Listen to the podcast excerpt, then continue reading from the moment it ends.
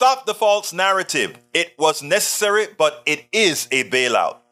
I had another topic I wanted to work on for today, but I'm concerned that the attempted quasi redemption of banking, both traditional banking and investment banking in the media is in, is in full rogue. And that is the reason we get into the soil, wash, rinse, repeat cycle with the fraud sector. Oops, I mean the financial sector. During the 2016 primary, Senator Bernie Sanders said that Wall Street's business model is fraud.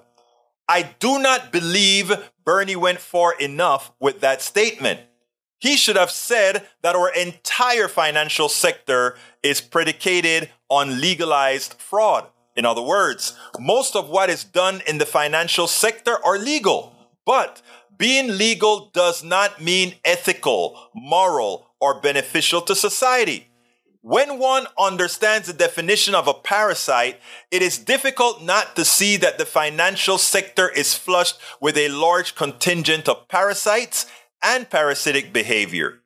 The problem is we continue to coddle them and make excuses for them. That is the biggest moral hazard in our country. Too often, we are quick to deny help to those who this sector bleeds dry with the narrative that helping the poor, creating necessary humane services, and the fair distribution of unearned gains would somehow create a moral hazard. Many saying this are members of the financial sector where moral hazard is, in fact, continually in play. Projection only works if we allow it to work. The media highlighted the voices of many who put ridiculous possibilities for the reasons for the failure of Silicon Valley Bank. They allowed the woke argument, the diversity, equity, and inclusion DEI argument, the inflation argument, the interest rates argument, and many others to create a bait and switch paradigm that takes one eye off of the issue. The financial sector creates instruments not to do good or produce a product or service beneficial to society, but parasitic instruments to enrich those with capital. If a product or something good comes out of it, then it is a PR moment on capitalize, a PR moment to capitalize on as the scam continues. Let's get something straight. We, the American people, bailed out a lot of rich investors who had deposits in Silicon Valley Bank. The FDIC's funds by law insured $250,000 per account. President Biden used his power to extend that to deposits of any size. While investors in the bank stock proper will lose their investments, there are instruments that will allow the recovery of much of that.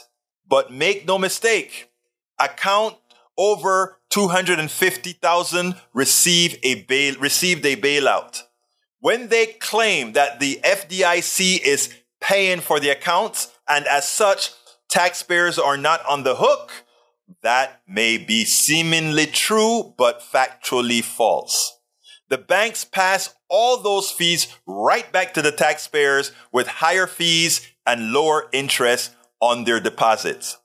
While I understand that President Biden had to bail these banks out, instead of stressing that it is not a bailout or would not affect taxpayers, he should have talked about regulating the financial sector so they would stop the soil, wash, rinse, repeat cycle. They beg the government to make them whole when they expectedly screw up and pay politicians to keep the government off of their backs when they're profiting and accumulating their ill-gotten earned, unearned gains. Here is a note from Fidelity Investment blog post and Fidelity Investment blog post one should digest. Several factors led to the precipitous collapse of SVB. Most of SVB's clients include tech and venture capital companies, in addition to executives for those firms. In an effort to attract clients, SVB offered relatively higher rates on deposits compared with many larger rivals. To help fund these higher prices, SVB bought longer term, higher yielding bonds when it was cash rich. But that was before the Fed began aggressively hiking rates and the venture capital market experienced some turbulence. The value of most of those bonds SVB purchased has declined substantially. Bond values generally decrease as interest rates increase, result in big investment losses. It is clear many of the accounts with millions were not just small companies putting their money, their employee checks and so forth in the bank.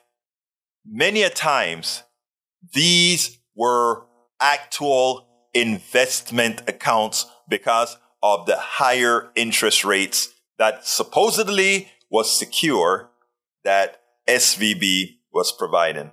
So folks, let's be clear here. This was a bailout. We spend a lot of time deconstructing the news, trying to trying to parse it into a form that everybody can understand. We try to find those little nitpicks where uh, it goes, it flies above the fray, etc.